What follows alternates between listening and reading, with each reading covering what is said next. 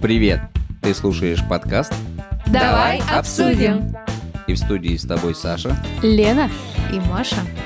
И мы обсуждаем темы, которые интересуют нас и являются одними из волнительных моментов нашей с вами жизни.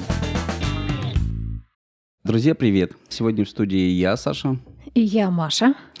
И сегодня мы пригласили гостя, с которым хотим поговорить о смене профессии. Потому что нам эта тема интересна, и думаю, что вам тоже. И мы, честно говоря, тоже подумываем сейчас о смене профессии, так что сегодняшний гость у нас как никогда в тему. Да.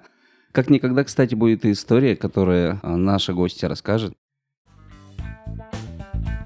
Вернулся на старую работу, которой я не хочу заниматься, и, грубо говоря, обнулить все те усилия, которые были до этого. Что я хочу, что мне интересно. Самая основная трудность — понять, что этот интерес уже перерос не в просто какое-то любопытство, да, а что это может стать профессией. Потому что, мне кажется, это важно. Итак, нашу сегодняшнюю гостью зовут Мария Вилисова. Она психолог и гештальт-терапевт. Мария, привет. Привет. Всем привет. Мария, расскажи нам вкратце о том, почему ты захотела сменить свою профессию. Я работала руководителем службы делопроизводства, и сейчас я нахожусь в декрете по уходу за третьим ребенком за своим. Так получилось, что в эту профессию меня отправили дети. То есть, когда у меня появился первый ребенок, я поняла, что я как-то не справляюсь со своей ролью мамы, и пошла учиться не куда-нибудь, а на детского психолога. И поскольку я считала, что я учусь для себя, для того, чтобы справляться как-то со своими детьми, из декрета я благополучно вернулась в свою профессию, где проработала еще какое-то время, и ушла во второй декрет. Видимо, для того, чтобы еще раз подумать. Но, судьба дала второй шанс. Да, но ты знаешь, как оказалось, я, видимо, тугодум. То есть я опять поучилась и поняла, что я так не хочу выходить на свою работу, что не нашла ничего лучше, как уйти в третий декрет. Какое замечательное решение. Да, то есть мне понадобилось 3 декрета для того, чтобы понять, что я не хочу работать в этой профессии. И, так скажем, количество моих учеб постепенно перешло в качество. То есть когда я поняла, что я уже тут поучилась, и я уже могу этим делиться, Пора бы применять на практике. Да, я уже могу что-то применять на практике, я уже могу что-то рассказывать, кому-то чему-то научить. Я начала постепенно уже заявлять о себе как психолог. Не могу сказать, что это было просто. Вот, об этом мы и хотим сегодня поговорить, о том, как все-таки не просто дается это решение сменить профессию. Ведь ты не 1 год отработала в своей первой специальности. И, соответственно, ты привыкла к этому. Окружающая обстановка и рабочая для тебя были знакомы. И вот тут тебе на, и ты почему-то решила, а не пойти ли мне учиться? Чем хорош декрет?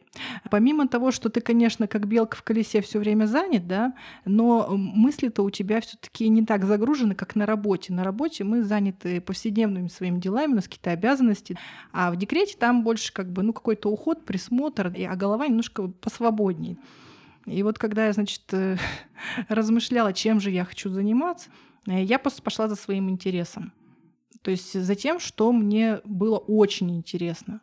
Знаете, это есть такое понятие «страшно интересно». Угу. Это до жути страшно, значит, там есть какой-то интерес для тебя, значит, надо туда идти, понимаешь? А если ты сидишь в своем офисе, в этом привычном городском болотце, знаешь, нет, это значит, это не то. То есть это какое-то, развивается какая-то чуйка, что ли, какое-то чувствование себя, что мне здесь не очень. Тем более в отделе персонала, мне кажется. Что там такого? Что там не так? Во-первых, ты сидишь в отделе персонала, ты наблюдаешь за тем, как жизни других людей идут, и они как-то развиваются. Видишь другие истории, но не создаешь свои. И всё равно анализ есть, ты сопоставляешь, мне кажется, так? Ты знаешь, я же не совсем в отделе персонала работала. Я работала с документами. О. То есть это документационное обеспечение управления. То есть это не люди, это бумаги. Это не люди. Да. То есть это немножечко как бы вот... Я боюсь кого-то задеть, но это как будто бы скучнее. Вот эти вот безликие эти бумаги. Да будем честными, это скучнее. Да, это скучнее, да. И... Работники библиотеки навряд ли с этим согласятся. Библиотеки? Конечно. Просто не для всех. Ну да, вообще это не для всех, хотя я вам могу сказать, что когда я начинала работать, мне нравилось, я даже какой-то кайф в этом находила, потому что я изучала, пыталась понять, что это такое, но давайте будем честны, кто вот 17-18 лет точно знает, чем он хочет заниматься? Я вот 16 лет мечтал работать на радио. И даже делал пробные записи, чтобы их отправить на прослушивание. Но смотри, ты же сразу после школы не пошел в эту профессию? Нет. Вот, и ты к ней стал возвращаться уже в более сознательном возрасте, а это уже после 30, правильно? Да, я где-то читал, что люди с возрастом осознают, что то, что они хотели делать в юности, все-таки стоит того, чтобы к этому вернуться. Что то, что они делали в промежутке, было лишь иногда вынуждено в связи с тем, что они получили какую-то специальность, или им предложили какую-то работу, или кто-то себе взял из родственников или родителей к себе устроил. Ты знаешь, я тебе могу сказать, что когда приходят люди в терапию и говорят, вы знаете, я не знаю, чем я хочу заниматься, и вот я сейчас работаю, но совершенно не испытываю интереса к данному делу, да, к этой профессии. Первый вопрос, который задает терапевт, он говорит, а что вы любили в детстве? Вы любили, допустим, не знаю, если в куклы играть, вот, может быть, вам с людьми надо работать, может быть, книжки любили читать, значит, в этой сфере. И когда люди вспоминают, что они действительно любили в детстве, начинает разматываться вот этот клубочек. Я в детстве игры создавал, настольные. Интересно, это к чему? Я все собирала, разбирала. Но все-таки меня интересует следующий вопрос, Мария, почему все-таки мы идем не туда? Ну, на самом деле, если мы изначально не определились вот в 17-18 лет, куда нам нужно, да, идти, а определиться в 17-18 лет нам довольно-таки сложно, ну, согласитесь, мы еще не очень-то зрелые личности в этом возрасте. Мы потратили, значит, там 5 лет на институт, который нам помогли выбрать родители, либо мы пошли туда по какому-то другой причине. Вот моя подруга, например, хорошая моя подруга, она пошла в Ургупс только по одной причине, что там давали теплую форму проводникам. То есть, ну, да, у нее была такая ситуация, что ей нужна была одежда. Она говорит, так, а вот в Ургупсе форму дают. То есть выбор института в этом возрасте определен очень большим количеством факторов. То есть вот вы выбрали этот вуз по какой-то причине. Хорошо, если вам повезло, и вам там нравится, и потом нравится, и все у вас сложилось. Это мы этих людей не берем. А есть те вот, кто, ну, по какой-то причине проучились, потом они пошли выбирать профессию. Ну, как профессию выбирать? Ну, вы же в вузе учились 5 лет. Конечно. Вроде как логично, что надо где-то в этой области искать. Потому что, когда вы ищете уже в другой области, а где выбор настолько велик, куда податься? Да и не берут особо-то никто без опыта и подобающего образования. В 20 лет ты уже должен быть с 20-летним опытом. Конечно, да. Ну, как минимум с 5. Хотя бы с 5, да. То есть у молодого специалиста очень много ограничений, очень много трудностей. Даже для того, чтобы пойти в профессию по специальности, на которой он уже отучился 5 лет. И вот этот человек, значит, преодолев все эти препятствия, нашел себе, наконец, работу, прошел там какой-то путь, как-то вырос, там устоялся, получил какой-то доход, да, ежемесячный, какой-то стабильный. И теперь, понимаете, он понимает, что вот неинтересно. То есть вот вроде бы все прекрасно, у него есть работа, у него есть зарплата, все стабильно, а радости в жизни нет. Поэтому люди себя нагружают кредитами, ипотеками, ну, и прочими радостями. Ну, чтобы радости были. Да. Чтобы какое-то удовлетворение от этого получать. Еще один счет пришел. График отпусков. Ну, это, знаете, это вопрос об осознанности. Зачем мы это делаем, да? Ну, это да, это немножко лирическое отступление. Сарказм это уже, Александр. Ну, да, ладно. Саркастическое отступление.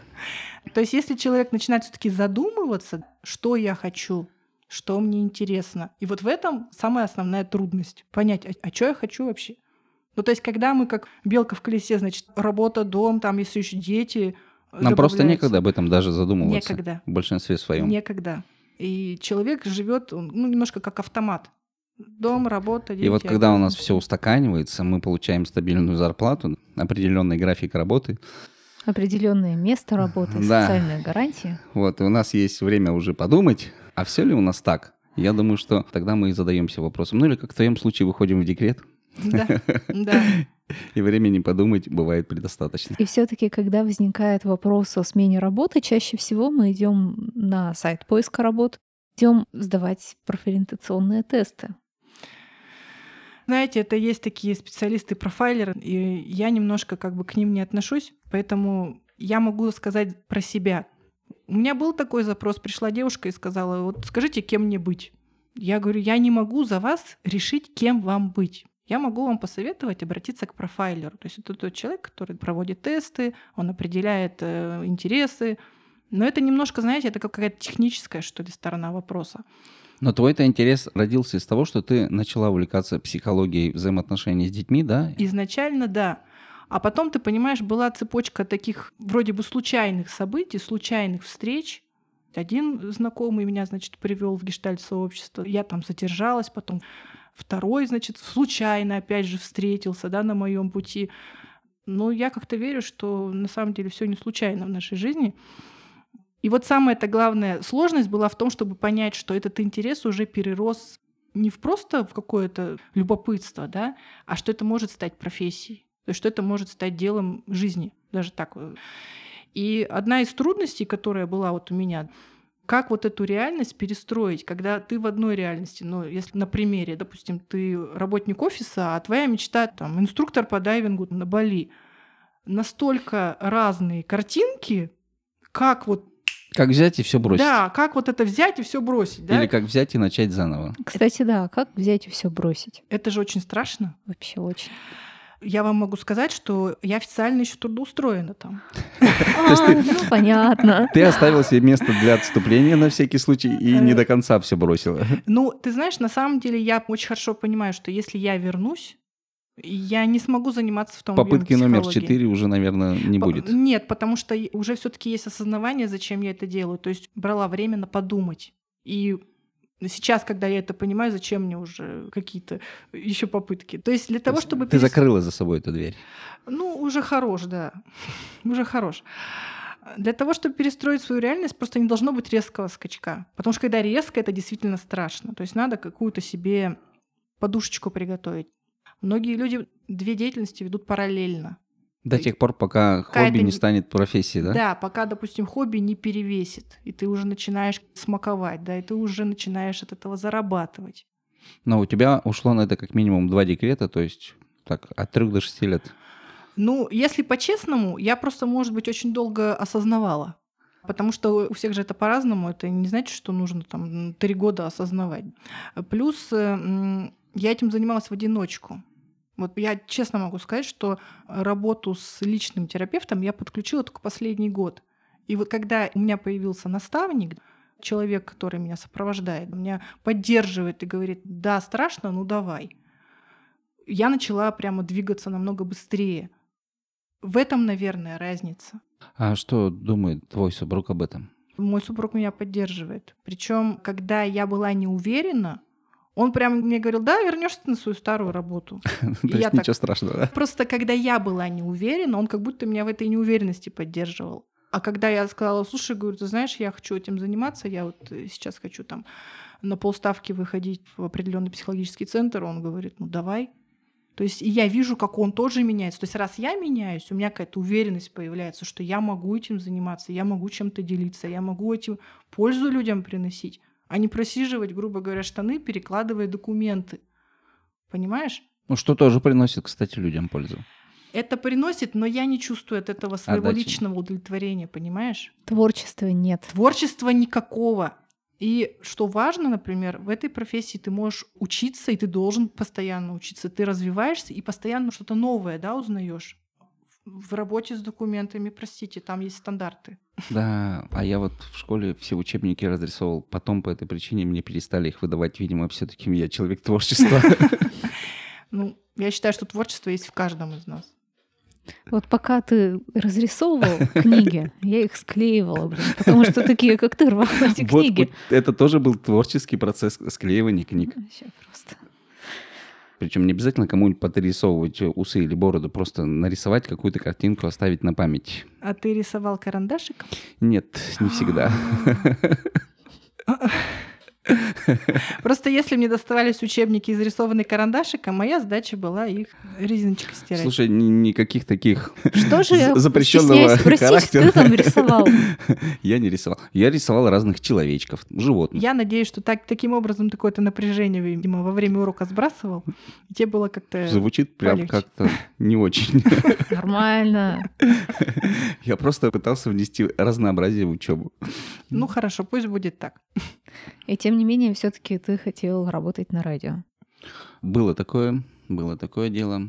Интересно, а как его человечки могут быть связаны с его желанием работать на радио?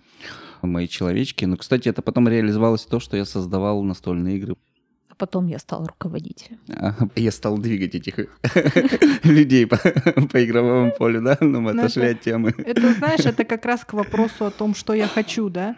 Вот это на самом деле сложно. Вот и человечки вроде нравится, да, рисовать, и на радио, и, значит, еще что-то. А я там еще вот когда-то пел. Ну, я так говорю, что интересов у человека на самом деле может быть очень много, и не каждый из них обязан становиться профессией. Конечно, большинство из них так и могут оставаться хобби, на которое можно переключаться от основной работы и просто получать от этого удовольствие.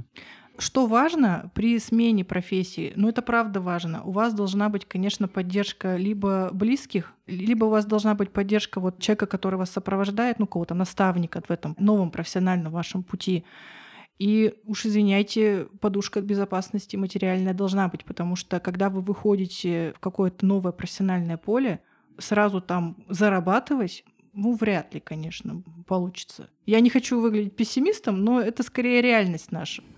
И поэтому многие совмещают. Что было бы, если бы не было поддержки в семье?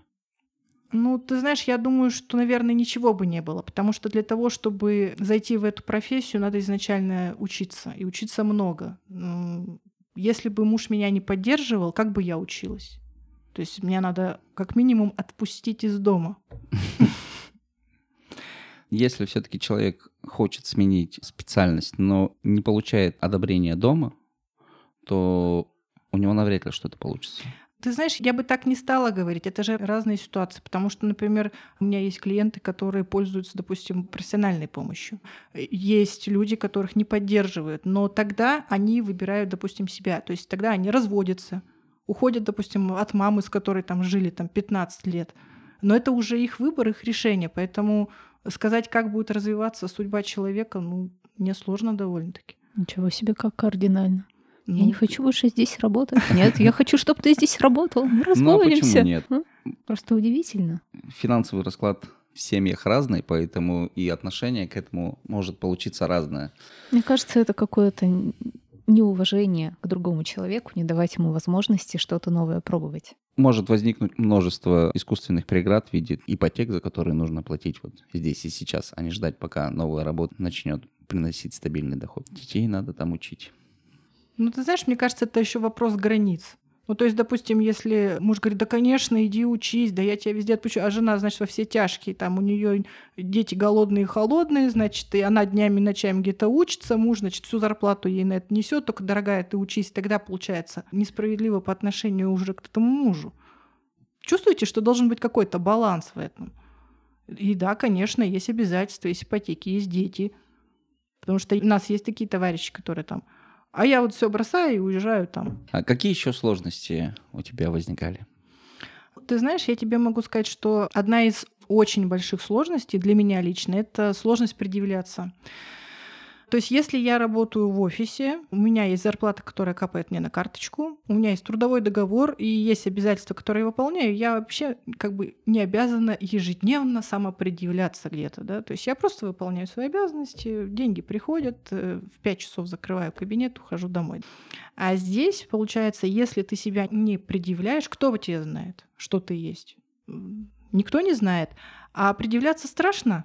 Поскольку идентичность психолога еще не сформирована до такой уверенности, что я настолько крутой психолог, всем, значит, помогу, то это страшно и стыдно, потому что ты в своем там где-то, в своем представлении еще не дотягиваешь до такого статуса профессионала, чтобы заявлять о себе. И так, мне кажется, в любой профессии. То есть как о себе заявить в новом качестве? Помимо этого еще, наверное, какой-то материальный страх существует. Страх завтрашнего дня, ну вообще стабильности какой-то. И это тоже есть. Особенно вот у нас 3 детей, да, их надо всех поднимать. И я думаю, значит, у нас сегодня такой уровень расходов, а, допустим, через год, через 2 дети растут, расходов, значит, появится больше. И в данном случае я для себя ставлю просто задачу повышать свою профессиональность, тем самым как бы повышать стоимость своего труда. То есть не свою стоимость, а стоимость своего труда. Наверное, так я справляюсь вот с этой трудностью. Потому что ради этого вернуться на старую работу, которой я не хочу заниматься, и, грубо говоря, обнулить все те усилия, да, которые были до этого, ну, у меня какое-то, знаешь, слово «сожаление» идет. Страх неудач какой-то есть? Может быть, сомнение, действительно ли ты то направление выбрала?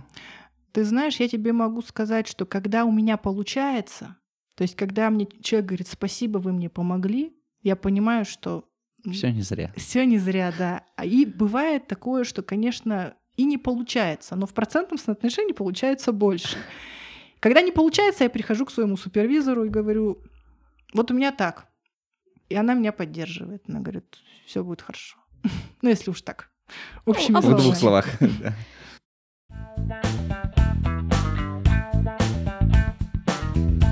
Нам интересно твое мнение. Оставляй нам свои комментарии, расскажи нам свою историю и о том, что тебя сейчас волнует.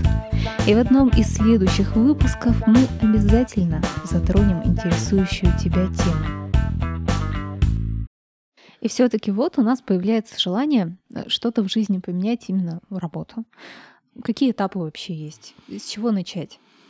Поменять работу на что? На какую-нибудь другую. Ну, вот какую-нибудь. Но я, например, не знаю, куда конкретно я хочу пойти. Вот с этого и надо начать. Потому что когда вы хотите непонятно куда, это непонятно куда и не формируется, понимаешь? Вот, допустим, когда ты понимаешь, что, допустим, я себе представляю, я хочу, например, работать, но если раньше работала по графику, я хочу работать свободно. Раз. Я хочу, допустим, свой кабинет, к примеру. 2. Я его как-то даже визуализирую. Потом, допустим, я думаю, так, я хочу работать с документами или я хочу работать с людьми? Или я, может быть, хочу ездить? То есть ты понимаешь, выбор настолько широк, что пока ты его не визуализируешь, картинку, ну хотя бы какие-то рамки должны быть, к тебе это вот нечто неопределенное, оно к тебе не придет. То есть... Ну почему? У нее просто этого неопределенного, выбор вагон. Ну, например, я знаю, что я хочу там, вот, под каким-то критерием работать, например, в стабильном графике, ездить и работать с людьми. Тут еще более сложный выбор возникает. Таких профессий несколько, и непонятно, в какую сторону тебе мотнуться, а все равно любой поиск работы начинается с резюме. Да, ну в резюме у тебя же какой-то опыт уже есть, правильно? Ты же, допустим, смотри, если ты работала, я не знаю, столеваром, да, и захочешь работать фокусником, согласись, что твое резюме скорее будет минус, чем плюс.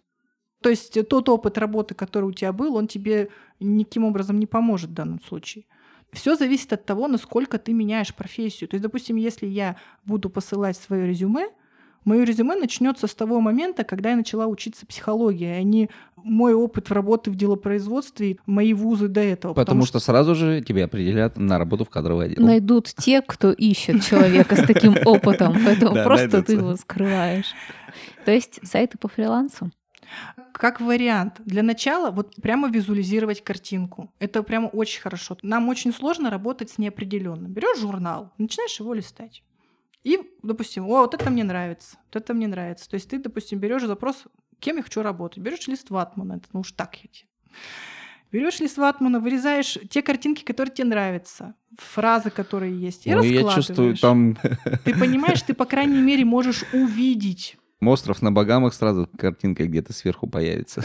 А мы не знаем, что там появится, понимаешь? Там должна быть фраза, а то непонятно, что это остров. Значит. А то вдруг у меня больше ничего нет, кроме этой пальмы. Маш, ну домашнее задание. Приходишь домой... Ну это позитивное мышление, ведь так? Ну, конечно, позитивное мышление. Приходишь домой, делаешь коллаж и смотришь на него. Через какое-то время смотришь, что уже не нравится. Начинаешь искать, что не нравится. То есть ты понимаешь, я так и работала. То есть я вспоминала, что я люблю в детстве. Я клеила коллажи. И у меня был коллаж как раз у меня был кабинетик психолога. Ну, то есть там 2 таких креслица было, таких вот уютненьких. Ноутбук с пальмой. Этот ноутбук с пальмой символизировал то, что я могу дистанционно работать хоть где. Свободный график, да, там где-то у меня там отдых с детьми, собака. Давай, свободным это не назвать, все-таки, наверное, удаленный график. удаленно. Возможность удаленной работы. Свободный, знаешь, в чем плане свободный? Ты сам себе нормируешь. Ну, то есть... Составляешь свой собственный график работы, ты исходя из своих возможностей. Так можно долго и бесконечно клеить картинки. Какое-то, ну, будто я обесценивание в этом слышу, Саша.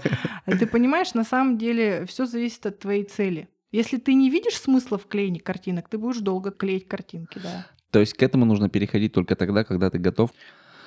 И когда мы воспринимаем вот этот вот коллаж ватман с картинками, то есть мы уже смиряемся с той мыслью, что мы готовы к тому, чтобы сменить свою специальность, сменить свою профессию. Ну, Саша, это же так быстро не работает, что ты наклеил коллаж такой... Угу. Нет, вот я имею в виду, что мы дошли до коллажа, в том моменте переклеили все, что уже нужно, заклеили то, что не нужно, и в итоге у нас получился определенный вид, который нам по душе. Вот с этого момента стоит уже начинать момент перехода. Ну, слушай, мне сложно так вот прям, знаешь, такую какую-то рекомендацию универсальную давать. Нет, вот как у тебя получается? Коллаж коллажом, а дальше?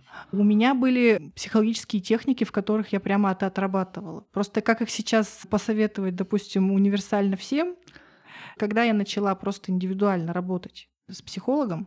Почему мне так нравится то, чем я занимаюсь? Потому что я вижу эффект на себе. То есть я не то, что я там где-то почитала и что-то предлагаю. Я на себе это попробовала и поняла, что это работает. Поэтому мне не стыдно об этом говорить. Никого там не обманываю, знаешь, не обещаю там какие-то золотые горы, что-то будет легко и просто. Но вот у меня это сработало, понимаешь?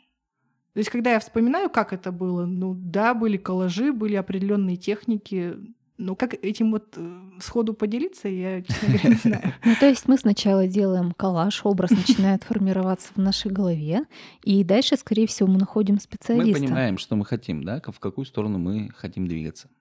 Ну, очень медленно понимаем, поэтому мы находим специалиста, который нас немножко подпинывает. Ты имеешь в виду профайлера? Ну, например, или психолога. Могут же быть какие-то наверняка там проблемы, блокировки. Есть люди, на самом деле, которые в психологах не нуждаются, это правда. Но у них, как правило, есть поддержка в окружении какая-то довольно мощная. Допустим, родители или там супруг, который говорит: давай, я в тебя верю, да ты можешь вообще не работать и искать себя. Так же бывает, правда, что... Да, еще бывает наоборот, ты слишком мало зарабатываешь, ищи-ка себе другую работу. И жену. Ну или мужа, вот, смотря у кого какие претензии. Даже не знаю, что ответить на это. Я прям так... Близко к сердцу приняла, ищи себе другую работу. Я пошутил. Что тебе все это дало или продолжает давать? Ты знаешь, я вот прямо могу руку на сердце положить и сказать, что вот я почувствовала вкус к жизни, радость. Потому что до этого прямо у меня была паника. Почему мне так плохо, почему мне так грустно, почему меня ничего не радует. У меня вроде все хорошо, то есть у меня муж, у меня дети, у меня есть где жить. У меня все нормально, то есть у меня есть работа, а радости нет. И когда нет радости, вот это все теряет смысл.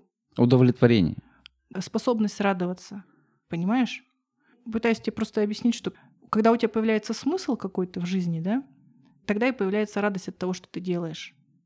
По крайней мере, это у меня было так. Ну, чтобы не звучало просто совсем сильно грубо, все равно же есть дети, есть муж, они не могут не радовать. Знаешь, есть такая поговорка: мать сыта и дети довольны.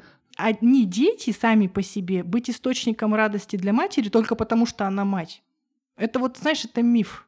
Потому что дети — это тяжелая работа, и в том числе эмоциональная. И вот для того, чтобы ее выдерживать, да, у мамы должен быть какое-то вот ее место, да, ее отдушина какая-то. И этой отдушиной может быть работа, любимая работа. Вот у меня сейчас это так. Плюс, что мне дает еще эта работа? У меня есть возможность общаться с людьми. Не то, что по всей России, даже в Индии, в Испании есть люди, к которым можно созваниваться. Это здорово, это настолько как бы тебя обогащает, да? Плюс они абсолютно разных профессий. Это очень интересно. Планы на будущее? Расти и развиваться в профессии.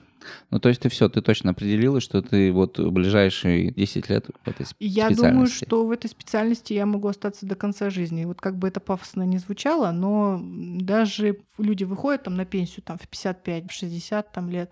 До 70 я могу заниматься психотерапией. Вот прям я в этом уверена. То есть ты нашла все то жизненное направление, с которого ты готова выйти на пенсию в будущем. Да, и ты знаешь, я еще вот, чем больше я продвигаюсь по этому пути, тем больше я в этом уверена, потому что это приносит как бы не только мне радость, но и пользу всему моему окружению. Я вижу, как они меняются. Я меняюсь, и я меняю их. До этого такой уверенности не было. То есть все-таки, чтобы это понять, нужно это попробовать. Нужно попробовать, и на это нужно время. Это не так, что, знаешь, ты пришел, попробовал, увидел, победил, обрадовался. То есть, грубо говоря, знаете, вот пример приведу. Вот вы там гуляете, да, и видите перед собой поле снежное. А с другой стороны этого поля, не знаю, какой-то пейзаж, который вас очень манит. Там может быть домик, там может быть какой-то лес красивый. Так туда хотите, но перед вами вот это заснеженное поле. А вы едва-едва умеете на лыжах ходить. И вот вы... на этих лыжах, проваливаясь по этому снегу без лыжни, топаете к этому домику. Тут... одна лыжа сломалась по дороге, палка потерялась в сугробе. Это я к тому, что даже если цель вы уже видите, никто не говорит, что идти к ней легко. Просто надо ее уже увидеть. Основная все-таки здесь задача — это пробовать. Пробовать, чтобы понять. Да, пробовать. Я просто в силу того уточняю, что а вдруг это была бы ошибка? Ты знаешь, я тебе могу сказать, что пробовать точно стоит, потому что, например, у меня был опыт, я училась на радиоведущего и не стала радиоведущим. Но, ты знаешь, любая учеба — это навыки. Это опыт, который в жизни пригодится точно. Он не пропадет зря. Поэтому пробуйте, дерзайте, не бойтесь. Что сказать? Меня всегда радуют истории, которые хорошо заканчиваются. Особенно истории, связанные именно с работой. Ну, я понимаю, да, актуальная тематика. Если вы кому-то идете, да, вам нужен там учитель для ребенка, театральный режиссер, если кому-то нужен. Смотрите, чтобы у человека горели глаза. То есть, если у человека горят глаза, он любит свое дело, он точно будет делать его хорошо, либо будет стараться делать его хорошо. То же самое психолог, артист, там, кто угодно. То есть тот, кто вам нужен, с кем вы хотите повзаимодействовать. Если у человека горят глаза, с ним стоит иметь дело. Я так просто кружок выбирала для дочери. Она ходила на кружок «Кройки шитья». И вот к одной женщине проходила 4 года именно по той причине, что у той горели глаза. И когда она ушла, на ее место пришла другая, дочь ушла сразу же. Вот прям сразу же. А я увидела это по работам. То есть, когда она приносила такие прямо, вот, знаете, вот авторские игрушки, ребенок 6-летний приносит, который там еще плохо шьет. Просто вот она шить перестала с другим педагогом. Жалко. Ты знаешь, я не жалею, потому что я думаю, что если она захочет, она к этому вернется потом. Правда. Глядишь, потом лет так, через 20 она решит сменить профессию и начнет вышивать или станет дизайнером. Все может быть, и я ее в этом поддержу. Давай обсудим! Получается, если у человека глаза не горят, то это не его работа, или все-таки. Да, или это что-то другое. Ты знаешь, все зависит еще от ситуации. Бывает же, человек, как Саша правильно сказал, он выгорел. То есть бывает, что врач — это его призвание, но работа тяжелая, и он просто не отдыхает. То есть я уж так сказала вам по возможности, это не значит, что это надо взять как рекомендацию прямую. То есть бывает, что люди выгорают на своей работе. Но для этого, опять же, человек должен к себе прислушаться. Я не хочу больше этим заниматься никогда, или я не хочу сейчас, вот тот же психолог, что-то я много поработал, я устал, я не хочу слушать чужие истории. Да, значит, мне надо отдохнуть. Надо, значит, взять паузу, отдохнуть и понять. Есть люди, которые не отдыхают, они даже не могут позволить себе выходные отдохнуть. У них постоянная гонка. Отдыхать важно.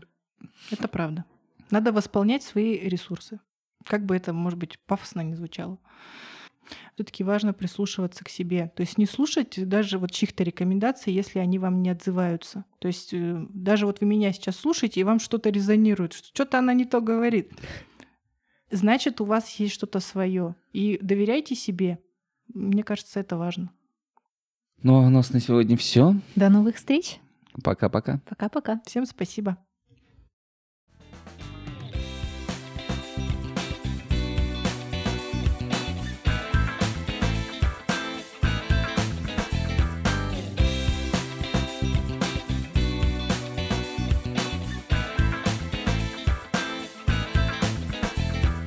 Будь собой и будь с нами, ведь с нами ты узнаешь такие разные мнения на волнующие вопросы жизни. Ну или просто хорошо проведешь время и послушаешь наши истории. а впереди еще море тем. Давай обсудим!